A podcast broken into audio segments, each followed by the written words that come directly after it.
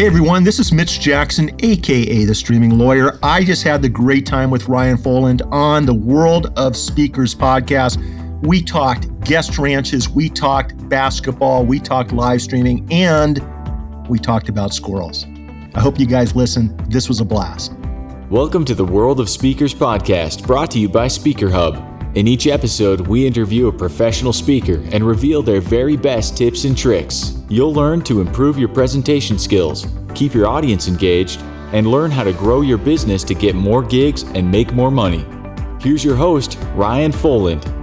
Everyone, we are back, and today we are going to trial. That's right, we are going to court with the one and only Mitch Jackson, who is known famously as the streaming lawyer, somebody who uses social media to essentially share the fact that he's human. And for those people who are not aware, lawyers are human. So I'd like to introduce and welcome to the show Mitch Jackson, the streaming lawyer who is a human. How you doing today, Mitch? Ryan, I can comfortably confirm with you and your audience that I am a human being. I'm married to a lawyer who also happens to be a human being, and my daughter, who's in her, she's finishing up her second year of law school at USC, is a human being. So, no, it's good to be here. And I love the topic. I love what you're doing. I follow you on social media and I can't wait to share, you know, maybe some of the approaches and tips that, that, we use in the courtrooms, how I bring those onto the stage to connect with my audiences. And then when I watch someone on stage like you just dominate the audience, how I take some of the things I watch you do back into the courtrooms to win my cases. So it's a pleasure to be here. And even more so, it's a pleasure to be a human being yes, I like that. Now, the, the great thing is, not everybody wants to be in court all the time. So, we're going to bring everybody to court without the fear and anxiety of being in court, right? exactly, exactly. Hey, listen, it's, I'm more comfortable standing up in court talking to 12 people, AKA a jury who I've never met before. I'm more comfortable doing that oftentimes than walking into a movie theater. It, it's kind of weird, but I just love what I'm doing. And, and that, and hopefully by the time we're done, I'll share some some new speaking tips that maybe members of your audience haven't heard about before. Yeah, and when it comes to the power of persuasion, there's nothing more classically and traditionally traditional than actual courtroom. I mean, there's that is the original drama. That is where everything plays out. That is where you have to persuade a jury who are uh, there open-minded to listen and learn and it's probably one of the original stages that uh, you know this country was founded on. That that the world really comes together and says, "All right, we've got a conflict, we've got some mystery." Let's figure it out. And I think that it's a very translatable to the stage. So I'm excited to have you here. But before we get into the speaking and all the tips, you know, sounds like attorney genetics is in your lineage. So have you done like a 23andMe and found out that you come from a string of attorneys? How did it all start? How did you get into this? I would be afraid to find out what my DNA indicates. so Ryan, I you know, real quick, you know, it's interesting on social media how how the tagline or, or the term storytelling has become the big thing over the last five or 10 years. And, you know, lawyers have been st- telling stories in court uh, using storytelling techniques to to persuade jurors and make their point, you know, for hundreds and hundreds of years. So I kind of get a kick out of everybody jumping up and down when they when they hear the term storytelling. But it's something that good communicators have been doing forever. So my story is I grew up on a ranch in Tucson, Arizona, a blue collar family, first one from my family uh, to go to college. And uh, but on the ranch, Ryan, we had people from all over the world come and stay, and I watched my mom and dad communicate with the guest. A very well-known guest, guests like Walt Disney, John Wayne, Morley Safer from 60 Minutes, who whose butt I kicked on the tennis court when I was 14 years old. and um, but I watched them really connect with the guest on a, on a human level, and there was a uh, lawyer that lived up the street, and we used to do a lot of scuba diving down the Sea of Cortez together. My dad and Fred and I, and he was a prosecutor. And I, I realized listening to his stories, that's what I wanted to do. Uh, long story short, after graduating from college, uh, went to law school. Immediately opened up my own uh, my own law firm. Met my wife in law school, and and we've been married for the last thirty years. And she's been my partner for the last twenty eight of those thirty years. So that's that's kind of my journey. I became a lawyer because I love helping people, love making a difference. But you know what, Ryan? It comes down to being able to communicate, being able to make your point, being able to be a good negotiator. Uh, my stage is the courtroom, but as you know, I also speak around the country at lawyer conventions. I'm speaking on Thursday at the uh, uh, State of Ohio Trial Lawyer Association convention. I'm sharing some social media tips with the lawyers there so that they can show their human side to to their clients and audiences. And um, so it's just been a fun journey over the last 32 years. But I'll tell you something, I know I'm doing something right because every single morning when I get up, I'm excited about coming into the office. I'm excited about helping people. And I'm excited about learning a new communication tip. That's what I do each and every day. So it's good to be here. And that's that's my short story. Yeah, okay. That's a very cool story. One thing that kind of perked my ears is, you know, what kind of a ranch was it that your parents had to where you have all these amazing people come through your house? So it was it's called the Dude Ranch. And so okay. yeah, people from all over the world would come in and play cowboy for a week. And and it was just a, a great great way. Style, right? Hey, it was a great way to grow up and and meet a lot of interesting people and really see how different people from around the world, different cultures, different professions, different industries what makes them unique, what makes them different. And I think that foundation early on was what really did help me be able to connect almost instantly uh, with jurors and, you know, when it's all said and done, win my cases for my clients. So, in something like the Dude Ranch, were there situations where, you know, you would take on these alter personas and you'd sort of throw on the cowboy hat and, and play sort of a part? Did your parents do that? Was there sort of a, a bit of a theater to it, or was it more just we're going to go on horses and we're going to, you know, loop ropes around and do stuff like that? Was there characters that you would take on, or was there a theatrical element to it? It's almost like you were standing behind me while I was growing up. That that's a great question. So I grew up on the ranch. I grew up as a cowboy. It was all natural for me.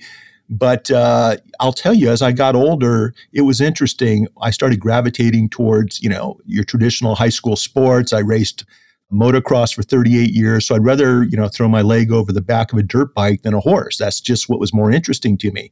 Having said that, if I had to take 10 or 12 guests out on a ride where I would rather be out riding my dirt bike on the local tracks, I'd throw on my cowboy boots, my chaps, we'd go out there, I'd saddle up the horses and play cowboy and take them out for a ride. So, yes, there was a certain opportunity to learn how to be a chameleon, to learn how to give your audience what it is that they're expecting. And that's very perceptive of you to ask me that question. I've never been asked that question before. Yeah, because I mean, I can really, you know, I've, I've went in undeclared in college, I ended up with a business degree and a theater degree, and sort of dove into, and I was fascinated by, you know, the willing suspension of disbelief and this ability to take on different characters. And it's not a disingenuous. A lot of times, it comes with the ability to connect better with your audience. And if you have people that are coming to be cowboys, you kind of have to put on the cowboy hat. And it sounds like that's what you had from sort of your the, the truth of what you were, but this idea of carrying on a certain type of character, I can see how that lends itself to the courtroom, to the stage. I mean, there's still the consistency of who you are, but being able to be aware of these different slight variations in characters sounds like you had an accelerated opportunity to do that growing up. Sometimes, sometimes a forced opportunity. In other words, even when I didn't want to do that, you know, it was game on. That's I grew up in a business where it was twenty four seven but it's interesting because that's what's made me the person I am today. Now, in all fairness, my dad uh, was one of the Marlboro men on the commercials, one of the Winston commercial uh, cowboys, both both cigarette manufacturers back in the day. One wow. of those cowboys. My mom was on the cover of Newsweek magazine. It, I grew up in a family where my mom and dad were pretty well known because of the guest ranch industry. It was one of the top ranches in the world. And, and so it did give me an opportunity, and I want to use the word opportunity. It wasn't a burden, it was an opportunity to really learn some skills that I would not have learned had I grown up, you know, three blocks down the street at a neighbor's house. So it was fun, and it, t- it did teach me a lot of the let's just say different things that you just mentioned to the audience. It, it, taught me to be nimble, to be light on my feet, to be able to mirror other people. But at the same time, Ryan, you know, it's always important to do what you believe in. You know, what are your core beliefs? To always stand up. I always tell people stand up, stand tall, and be loud, especially in today's world when it comes to politics, when it comes to social issues, whatever your thoughts or opinions may be. I'm a firm believer not to be quiet about it. In other words, we only go through life once. So, as a lawyer, I'm here to make a difference, to help others. And part of my DNA is to be loud and clear when it comes to social injustice and things like that. So, I talk about these things when I'm in court, I talk about these things when I'm on stage, and I absolutely share my thoughts when I'm um, posting and commenting and engaging on social media. Two words are coming to mind desensitized and energized. Whether it's just because they kind of sound similar, but you know, when people grow up in situations that there's an overload of maybe the same thing, like this, the Dude Ranch is kind of the Groundhog's Day of these different guests that are coming. You have to repeat and redo it. But it seems like that could go one of two ways. You could sort of be desensitized to that whole concept, or it could make you energized. And just from your voice and from your memories and from the way you describe it, I think it's an interesting situation of, of a Groundhog Day type of situation where you have these people that are coming in, you have this you know environment, and you have this entertainment, you have these stories, but then that's repeated over and over, and you can take these situations and be desensitized or energized, and it's fun to see something like that in you that that is constantly energizing, and it's not like you're dragging ass around to the next spot. It's like everything seems to sort of build on each other, and the fact that you love what you do, you wake up in the morning. I think people are missing that maybe because they get desensitized to the routine, but you seems like you found a way to energize that routine. I'm curious what your thoughts are on that. Well, I'm looking over at the far side of my office. I'm in my office right now, and I've got a big black couch sitting up against the wall underneath some pictures. And I feel like I need to go over and lay on the couch right now because you are making me think back to my early years as to who I am and why I am the way I am. You're probably right about all that. Listen, I know you're a, a, big fan of Tony Robbins. I was checking out some things online and and with all of your speaking courses and things like this. And for me, moving out to California to go to law school, I knew one person when I moved out here. I decided I wanted to uh, wanted to become a lawyer. I loved uh, spending two years up in South Lake Tahoe, being a ski bum, working at Caesars, which was up there at the time. But I also realized I wanted to become a lawyer. So I took the initiative. I gave myself permission to move out here to California to go to law school. I was afraid when that happened. I, want, I was wondering if I made the right decision, but I also knew that all the successful people I met at the ranch, and success, by the way, in my opinion, is people that were happy with their lives. They did what their core values told them to do. And I knew that I could not spend the rest of my life in Tucson. As much as I love Tucson, my friends and family are there. I knew for me, I needed something different. And I think all of those qualities, all those experiences kind of empowered me to take risk, to keep moving forward on a daily basis. And, you know, to move it to California, go to law school, open up my own firm. You know, you're down here in Southern California where I am. Yeah. And you've probably spent time down Laguna Beach, and there's some basketball courts down there at a beach called Main Beach. So they're right there on the sand. Well, when I was going to law school here in Southern California, that's where I spent my evenings. Each and every evening, I was down at the courts playing ball. Every weekend, I was down at the courts playing ball. That's how I started building my my client uh, my client base. Uh, before I passed the bar, I had guys and gals down there asking me, Mitch, when are you when are you going to take the bar? When are you going to become a lawyer? I've got a case for you. I've got a new company I need advice on. So that was my initial marketing efforts. It was just you know, playing ball, talking trash out on the court. But all of that came from the early experiences on the ranch, the ability to do that and have fun doing that. And also, Ryan, one of my little secrets in life is I've never taken myself too seriously. I mean, life's too short. There's too many challenges and too many things happening beyond our control, whether I'm in the courtroom, whether I'm on stage in front of 500 people. Some of these things are just beyond your control. So you have to learn how to roll with the punches. You have to learn uh, from your mistakes, from those unexpected consequences, and then you have to keep molding, building, and moving forward. That's been my secret. And that's what I'm trying to teach my two kids each and every day. Not that they listen to me, but that's the game plan.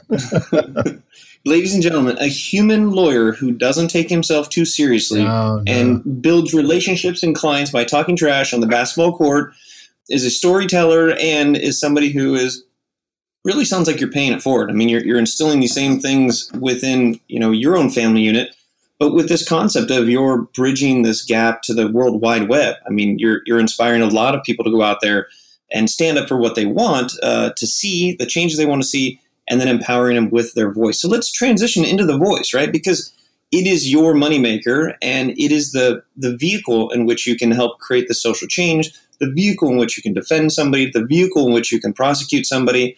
How important is the voice when it comes to really just like your existence as a human to move that dial forward? It's probably one of the most important business assets I have. And I wish I had known this back in high school and college, Ryan. I spent more time in high school and college playing sports and racing motocross, flying hang gliders, uh, windsurfing than I did studying. I'm lucky to be where I am today.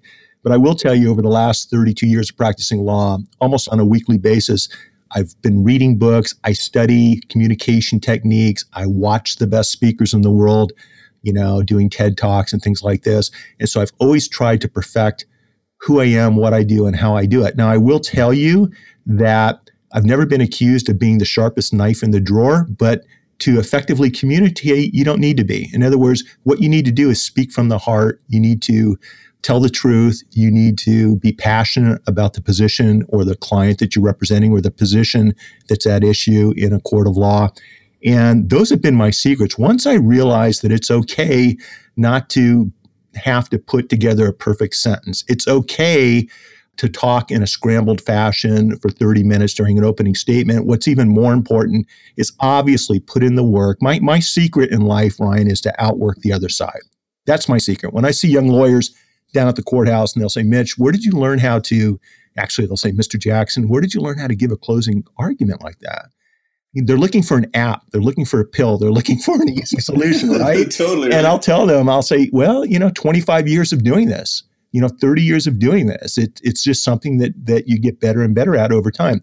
But what I realized after my first four to five years of practice, Ryan, is not to try to be like anyone else, not to try to speak like anyone else, not to try to be like who I thought was the best lawyer in town and and try to come across like him or her, but to just give myself permission to be myself and to speak in using words that jurors are going to understand, to be honest, and once again to speak from the heart. That's been my little secret. And I kind of forgot what the original question was, but that's where we ended up in my answer. So that's right. I'm I'm here to keep you on track, and you actually set yourself up for me to set this whole thing up. The initial concept was how important is the voice in a general sense. And you talked about how it's your biggest business asset. You wish that you could have known that earlier. And four words stuck out. Normally it's only three because three is the, the most amazing number. So we can even throw one of these out to make it three. But you mentioned a couple things heart, truth, passion, and positioning. And I would love to dig in a little bit on your advice from a technical this this app that everyone's looking for right? Uh, understanding that it's the hustle and hard work that really makes the app come alive for this shortcut but what are the tricks that you use using your voice to communicate heart to communicate truth to communicate passion and the positioning? We'll hit each one and unpack them because i mean sure. anybody who's listening to you so far you're leading with your heart but how do you communicate the heart through your voice are there any tactics or specific things that you've learned that you wish you would have known in high school that now we can help those people know without the 30 years of grind. Absolutely. And maybe starting with what I do in court in front of a jury and then understand that everything I'm talking about in court would work from the stage also. It'll work work I in the boardroom. It. It'll work during a negotiation at an arbitration office. It all starts with being prepared and giving yourself permission and empowering yourself to leave your notes on the counsel table, on the lectern, to walk away from the lectern over in front of the jury and to use your eyes, to look each and every juror in the eye when you speak, when you when you're answering their questions, especially during jury selection or what we call voir dire, it's to ask open-ended questions, and then while you're asking the question that you really want to know the answer to, stop talking and start listening. It's about listening more than you speak, but while you're listening, look that juror in the eye and use your facial and body, your facial expressions and your body language to show that particular juror that you care as to what he or she is saying. Even if you disagree with what they're saying, show them that you care, show them that you're listening. I think that's that's the first step in accomplishing that particular goal. It's using your eyes, it's being prepared, and it's showing that you care and it's actively listening this whole idea of leaving the notes, I think that's really cool. And like leaving the lectern, we might have heard before, but this concept of leaving the notes. Real quick, is do you find value personally in writing the notes so that you have some sort of process and then do you leave them? Like tell me about your note process. So for me, when I, for example, have to give an opening statement, and I personally feel that most of my cases are won during jury selection and opening statements. Those are the first two opportunities in a jury trial where I can actually communicate directly with the jury. And most of the time, I know whether or not I've won the case by the time I'm done with my opening statement. You just you just know, wow. okay? And do you, do you, think the same thing translates to a stage when you're talking with your audience? Is the is is your opening statement or your intro really where you get them? I think so, Ryan. I think I think that what we yeah. need to understand is right now everyone's biggest assets are time and attention. Nobody has enough time. Nobody uh, either can get enough attention or give enough attention. So, because of that, whether I'm in court and my audience is a jury or my audience uh, is a traditional audience while I'm speaking from the stage, everything I do is about time and attention. It's about you know finding that intersection of oh I don't know timing, trust, need when I'm speaking, uh, when I'm picking a jury, when I'm giving an opening statement. It's respecting the limited time my jurors have because they don't want to be there, but it's also making my point. It's also about engaging, entertaining them, grabbing their attention. So the first thing I usually try to do, whether I'm giving, uh, picking a jury or giving an opening statement, or when I take the stage, is the first thing I try to do is immediately let that audience know that they're here for a reason, I'm here for a reason, and I'm not going to waste their time. And the way I do that is oftentimes I'll start off with a, a short one or two minute captivating story that's relevant to the topic I'm speaking about, or it's relevant to the audience. It's relevant to the audience's needs. That's why I'm there. And the topic I'm speaking about is relative to that. Oftentimes it'll be sharing a, uh, an interesting statistic maybe some a breaking news story that relates to what we're talking about and how I'll be tying the trial or how I'll be trying my uh, tying in my speech into that breaking news story, that particular concept. So it's immediately grabbing the audience's attention.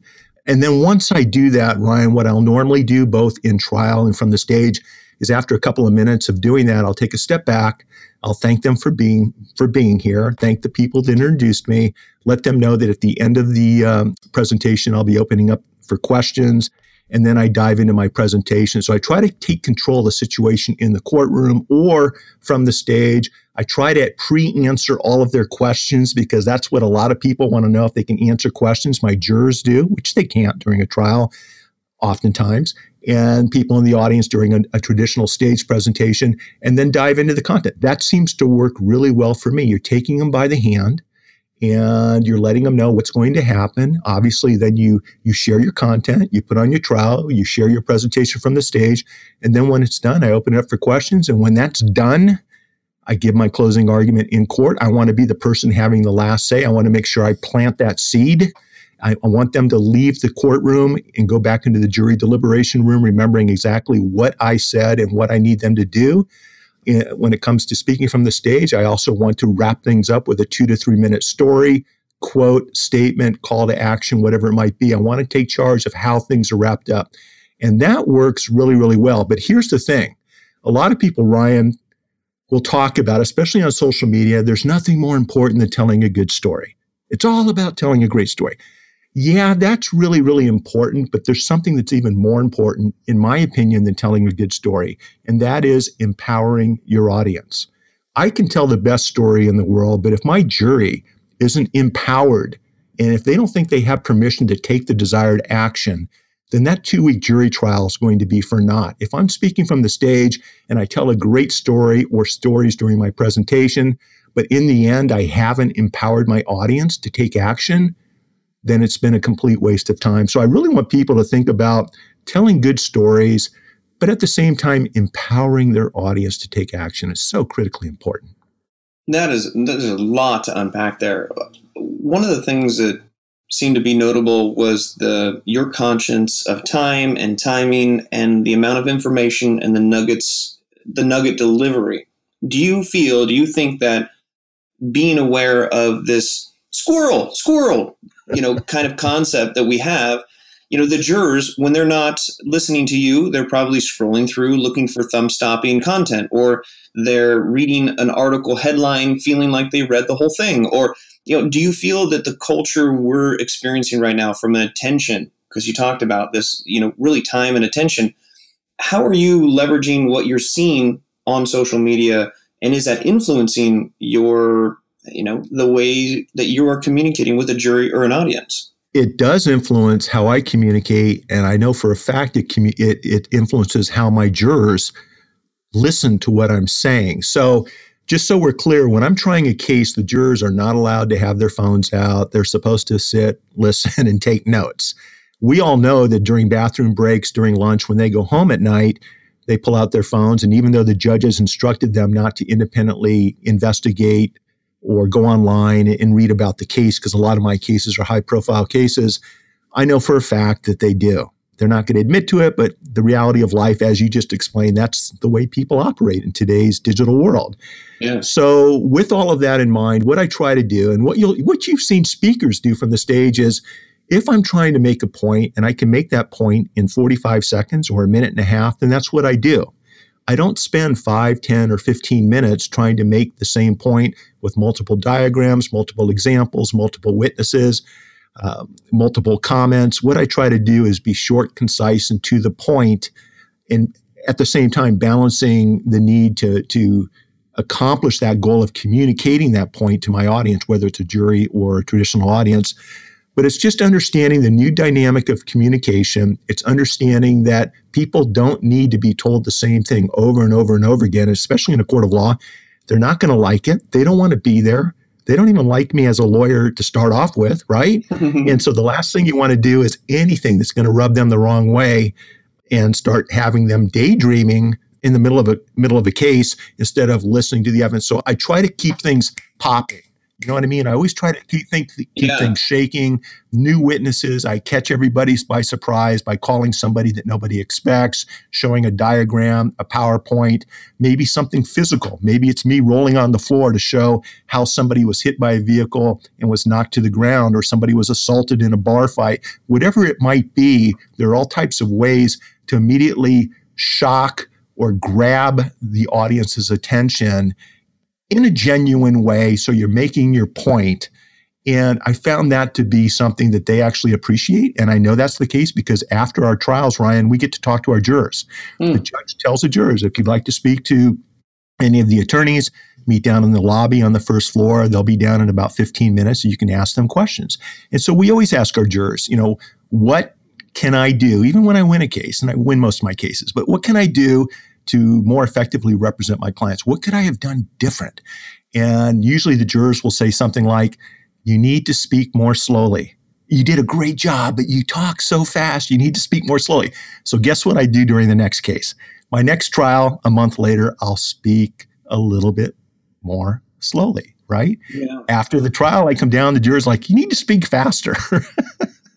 so, well, this is interesting. So it's uh, what I'm hearing is that there is an awareness about the current state of how people like to receive information, and you're not only playing on that, but you're also actively looking for feedback along the way. And you'd mentioned earlier, you know, you'll go watch a TEDx talk or a TED talk uh, or somebody on stage at a major conference, and you'll be looking for those elements to bring into, you know, to what you're doing. So I love the fact that it's just constantly evolving rather than just sort of stuck in a certain amount of ways and you're like, nope, this is how we're doing it. No, you've got to, you've always got to keep an open mind, uh, keep open ears, you know, and listen to what your audience wants and then give them what they want. And in today's world, people want what they're experiencing on a daily basis, whether it's social, whether it's the evening news. They expect us to deliver a product, in my case, my voice, my words, my client's case, a certain way. And you've got to deliver that product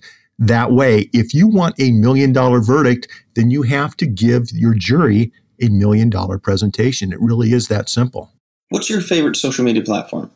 My social media, my favorite social media platform is probably live streaming and live video, whether it's Facebook Live, whether it's Periscope, aka Twitter Live. I'm a big fan of live video because it allows me to to connect with people, look them in the digital eyeballs, engage in real time. And for some reason, it just it's just been a game changer for my firm. Back in 2011, there was a platform called Spreecast, and it was put together by Jeff Fluhr, who was the co-founder of StubHub. Jeff sold StubHub, got a little bit bored. I think at 26 or 27, opened up Spreecast. And on the Spreecast platform, it gave me a chance to connect with people like Katie Couric, Anderson Cooper, Peter Diamandis, Gary Vaynerchuk, and a lot of other very well known um, people. And had it not been for that live video platform, that wouldn't have happened. So, what we fast forward to today, what we try to do on a weekly basis, two or three times a week, is we jump on live video wherever I am and whatever I'm doing, whether I'm down at the beach taking a run with my smartphone or if I'm here in the office, and we'll do shows and we'll newsjack breaking news stories or we'll talk about uh, we'll answer questions that consumers have So it's just a really powerful medium to connect in real time with people that might not otherwise have access to me or to guests who I've have on the show. So live streaming in general, but I'm a big fan of Twitter, Instagram, Snapchat, Facebook. I think those are my my favorite platforms. And when you're talking about the content that you're delivering in different packaging, it makes me think of these feeds on these different channels and how people are using basically the the space, the characters that they have, the opportunity for an image, a video, a live stream, and it's a, at the core, people are trying to deliver messages. But this idea of being fluid and looking for new best practices and being aware of your audience are almost like different filters or different ways that people are being creative whether it's a cinemagraph or whether it's a moving graphic or 30 seconds with a an audio showing that's behind it i'm really having this connection between the ways that you are i don't want to say manipulating because people are going to think lawyers manipulating no it's that you're taking advantage of the different types of, I guess, filters or different ways of being creative with the content. But at the end of the day, these are words that you're stringing together, right? A post is a, a series of words and emojis and images. But at its core, like it's just for face value what it is. But the dynamics come when it becomes live, or you use a certain emoji string of emojis, or you're grabbing them with a hook sentence in the beginning, or it's the opening. And what is exciting for me is that it becomes an even playing field where everybody has the same amount of characters on Twitter. But how are you going to put those together in a way that resonates with the audience and gives them empowerment, gives them calls to action? So just I'm as you're talking, I'm imagining the ways that you can manipulate the same type of content to just drive harder and drive further out there into the world. I love that you that you talked a little bit more in detail about this. I actually look at it as different ways to build meaningful long term relationships. Everything you just described, I look at as building relationships. One of the biggest challenges I see is when I and I speak around the country and everybody associates uh, what they want to do with their business or with their profession to marketing it on social media. And I don't believe that marketing on social media works. I don't like being marketed on social media. I don't like being disrupted. But what I do like on social media is building long term quality relationships.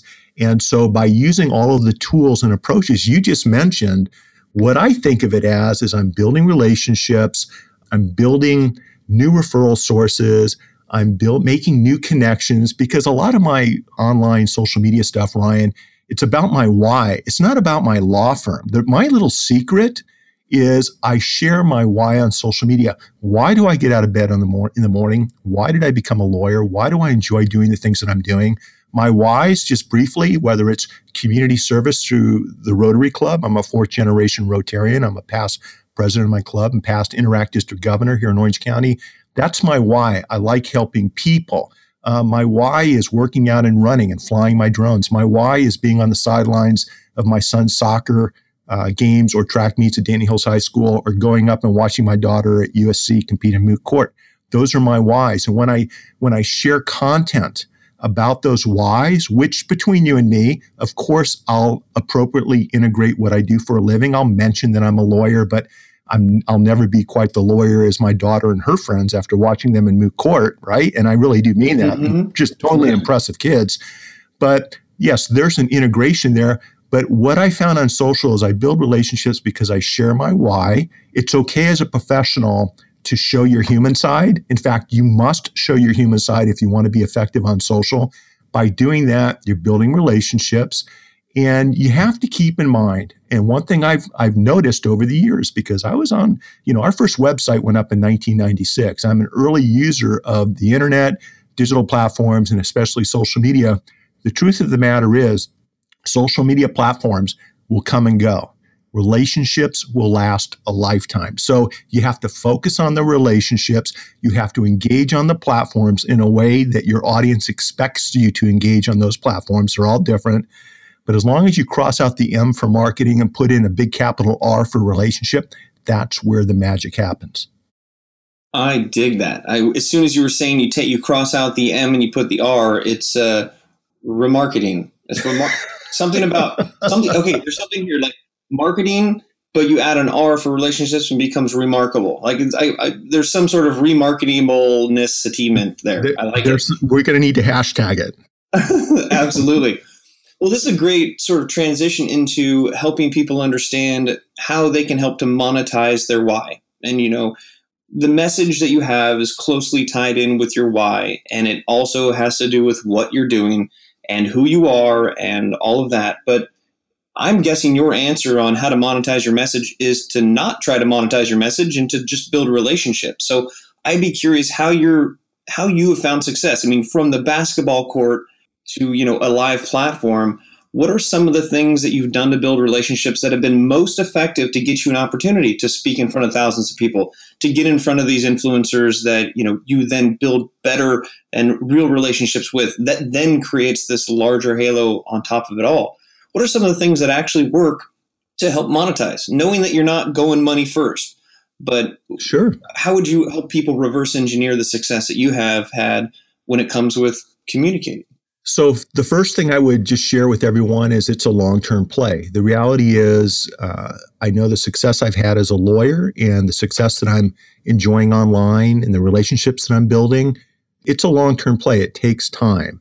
So, that's the first thing. And so, you have to give yourself time by being consistent, adding valuable content that helps other people, listen 70% of the time, maybe speak 30% of the time. That's what seems to work really well for me. But having said that, and I wish I could claim credit for this, one of my favorite books was a book written in 1937 by Dale Carnegie, and it's How to Win Friends and Influence People. And Ryan, I know. Such a great book. Yeah. And, and so you, and I'm sure everyone in your audience is familiar with this book. But here's the thing it's more applicable today because of social media and digital than ever before. If you take Carnegie's approaches, using people's names, asking open ended questions, being a good listener, being sincere, being strategically transparent, Okay. Smiling more. That's my favorite one. People ask me like, "What's the best tip of advice?" And I and I throw back that book and I go, "Just smile more." Like the world opens up. I love that. you know, it's there's the old proverb: "A man without a smiling face must not open shop." and I think that applies to in the real world, but it also applies to social media. If you're not in a good mood, if you're not positive and energetic and smiling while you're you're doing your podcast or writing that blog post or, or sharing on Twitter, probably best to take a step back, do what I call as a push away, and um, and do something else for a while because people pick up on that. Stay positive. Use a lot of the techniques that Dale Carnegie wrote about, and that's been my secret. It works really, really well. Okay, and I've got a, I've got a tweak to your proverb, and maybe this is one that we can claim: a man or woman without a smile on their face say yours again, and I'm going to do it because I've got something. So mine's actually taped to my monitor because I look at it every day, and it's an it's an ancient Chinese proverb, but I think we do need to update it.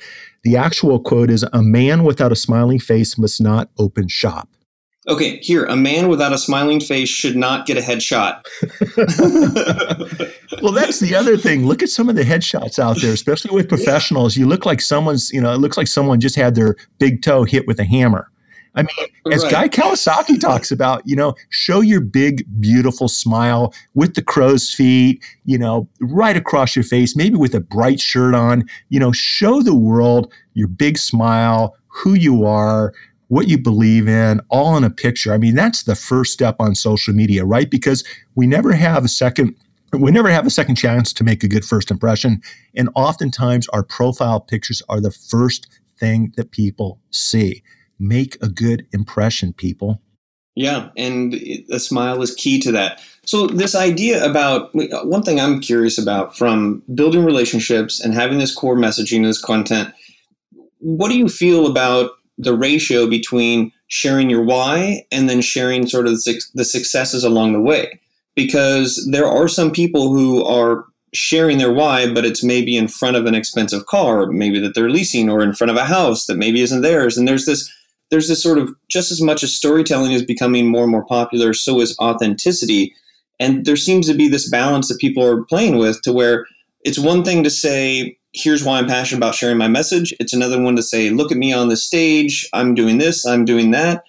But to some extent, you have to share your small victories and be excited about it is there a ratio of sharing success to sharing your why that you find works so people aren't intimidated by you and your successes, but actually are excited about your success and your why? That's such a great question. The ratio that I found that works well for me as a lawyer is about 80 20. 80% of what I share is about other people. It's showing my interest in what other people are doing. It's sharing other people's content.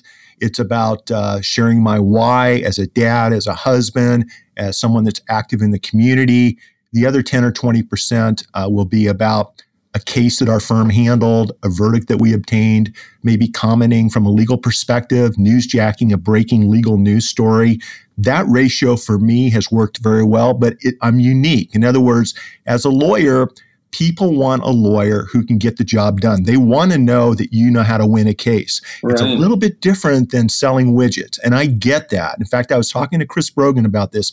And for those of you who don't follow Chris Brogan on social, he's a very well known blogger and, and business consultant. And, and Chris pointed out that. Uh, as a lawyer, maybe as a doctor, maybe as an accountant, you can raise the bar on that 10 or 20% to maybe 50, 60, 70% because people want to know that if they're going to hire you, you've got the credibility, the ability, the expertise to get the job done. Now, having said all that, I still like to back that ratio down to 10 or 20%. By doing that, I think what happens is you build trust. You build trust as a human being. When you build trust as a human being and there's somebody in New York that needs good legal counsel in California, what happens is they'll pick up the phone, they'll call you, they'll message you on Facebook, maybe DM you on Twitter, because they trust that if you can help their referral, you will. But they also trust the fact that if you're if it's not up my wheelhouse as a lawyer, I'll refer them to somebody in town that will take extremely good care of that individual. So it's an interesting dance. I think if you're selling a downloadable product, if you're selling, uh, if you're an author selling books and things like that, you have to balance sharing these pictures of you on stage to develop credibility with adding valuable, useful content that your audience that's going to help your audience. And the only way you can figure out what's going to help your audience is to really spend less time talking about yourself and more time asking open-ended questions whether it's in blog posts whether it's in live videos you know whether it's in a tweet and listen to what your audience is talking about. What's of interest to them and how can you then step in and provide them with an exemplary client experience based upon who you are what you do and at all times keeping your why in mind and in the picture? That's the formula that works. And listening to that back story of of your view on that process makes me really understand more of why the live streaming platform works. Because if you think about it when you're on a live platform there's a communication path that is not available in a one-sided post. It's a real time there's this authenticity to it. You're at the beach you're at, you're somewhere you know like hey I, I may be sweaty or not but here's this thing that i want to share with you. Live streaming seems to really lend itself to that authenticity, but at the same time, being like, I just happen to be here on this stage. That's not really the point. My point is blank, but you've already got the fact that you're on stage and it comes across less humble braggy, but more authentic. So, in your explanation, I can really see how it mends with you being known as the live streaming lawyer. So let me jump in. It's it's the authenticity of the whole process, right? In other words, earlier in our conversation, you talked about somebody standing in front of a, a rented jet or leased home, and I get that. But no, you don't want to be that guy or gal that's just that's putting out content to try to make yourself look good. That that when it's all said and done, if somebody pulls back the curtain, you're you're not being truthful. You know, you're actually not doing the right thing because you're putting out misleading information. And so, for example, I love speaking, and if I'm at a convention, I love to pre-promote that invention, uh, convention. I like to share live videos or or traditional video from the stage, and then afterwards, I like to pump up the convention. It's fun to do. I think as long as you do that, where you're not talking about you, but you're talking about the people you've met, the purpose behind the convention, and all the good things that particular organization is doing, that to me is what it's all about.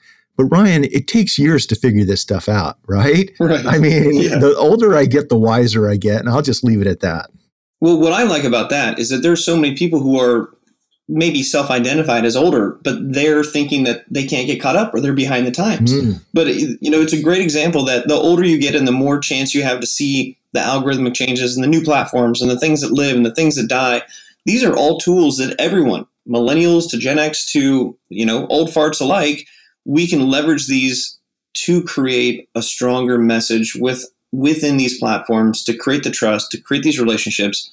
And that ultimately is how you know it seems you get on stage. You you get these relationships where you come top of mind when somebody needs help with a certain thing. Whether it's a client like you referenced in new york who needs a trial attorney in california or a conference that's across the world and they're trying to find what they can find and you just keep coming to that top of mind. Top of mind is so critically important and social and digital have been the best platforms that I've ever come across that allows you to build top of mind awareness in a, in a, in a proper way on a global basis. I just love using social for that reason. Now, having said all that, reputation's everything. And so you got to be careful on social media to always make sure you're doing the right thing. Uh, if you do, you know, one bad mistake in life, in business, on social can really destroy everything. And so you want to really be strategically, like I said, transparent about what you post, how you go about posting things, and always make sure to fact check, to do your due diligence before, for example, jumping into a business with somebody else or bringing somebody else up on stage with you. Do your homework and make sure you're doing the right thing and you're shining the spotlight on the right people. Because I will tell you, Ryan, one of the things I've noticed about social media is that it easily allows the digital foxes to get into the digital henhouses. Okay. Anybody okay, yeah. click and open up a free account and tell the world they're an expert about something and take your money. And it's only after the fact that you realize they're, you know, they're full of crap and that you need a good lawyer. So one of the my takeaways with social media is I love the platforms, but consumers need to do the due diligence. Be careful with how you set up your businesses. Be careful about setting up a business on social media and especially on the digital platforms, use offline business tools, corporations, limited liability companies, proper documentation to protect your rights, to protect your customers' rights, and treat your social media online businesses and experiences in a professional fashion. And when you do that, that's where the magic happens. And that's been my that's what I preach about all the time. And that's how I get on stage at a lot of the big social media events, is because I talk about they're, you know, most of the people in the audience are doing business online or they're thinking about doing business online or frankly they're social media agencies representing brands and connecting them with influencers. Think about all the legal issues involved with everything i just said. And so what i try to do is just share some really basic easy to understand legal legal in business principles with members in the audience to help them do all of that safely to avoid becoming the next Fyre Festival and for those listeners out there that aren't familiar with that, Google it because it's, it's an eye opener. But you know, there's a right and wrong way to do business online, and, and so I think that's been my niche is being that lawyer who has come around, respects the online process, but also maybe has some good tips to share with with the audience. Well, leave it as a true lawyer to end with a solid disclaimer to just basically put us all on guard that it is about being authentic, but also CYA and make sure that that authenticity is real, whether it's you or your business partners or people, because things can move very fast uh, on the online world. But unless you're structured in an offline capacity to protect yourself, it could be dangerous. I could not have said it any better. You know, why don't we wrap things up with a famous yeah. quote by Mark Twain and relevant to what you and I just said and and what Mr. Twain once said was do the right thing, it will gratify some people and astonish the rest. Awesome. You can't do that unless you're out there sharing your why. And whether it's 80 20, whether it's 50 50, there's a way to integrate what you do and the message that you want to share in a way that comes across as truthful, as authentic. And at the end of the day, you're just up there telling your story in bite sized bits so that all the squirrels who are listening will pay attention long enough to get to understand what you want to share. Amen. Well, hey, Mitch, this has been a blast. I'm looking forward to staying connected with you online. Hopefully, we'll share the stage sometime. And I know who I'm going to when I need an attorney.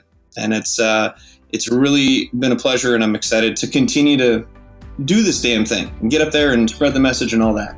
Well, we're going to do it in real life because you're just up the uh, just up the road from my office. So just plan on grabbing dinner or lunch sometime in the near future, my friend. Rocking. Sounds good. All right, everybody. And you can have a virtual dinner or virtual lunch with Mitch. Just find him on some of his live streams. And that's how cool things are. All right. If you enjoyed this episode, definitely leave a comment, a review, share this with other people because it's sharing, because you're caring, that makes the world go round. This is Ryan and Mitch, and we are signing out. Adios.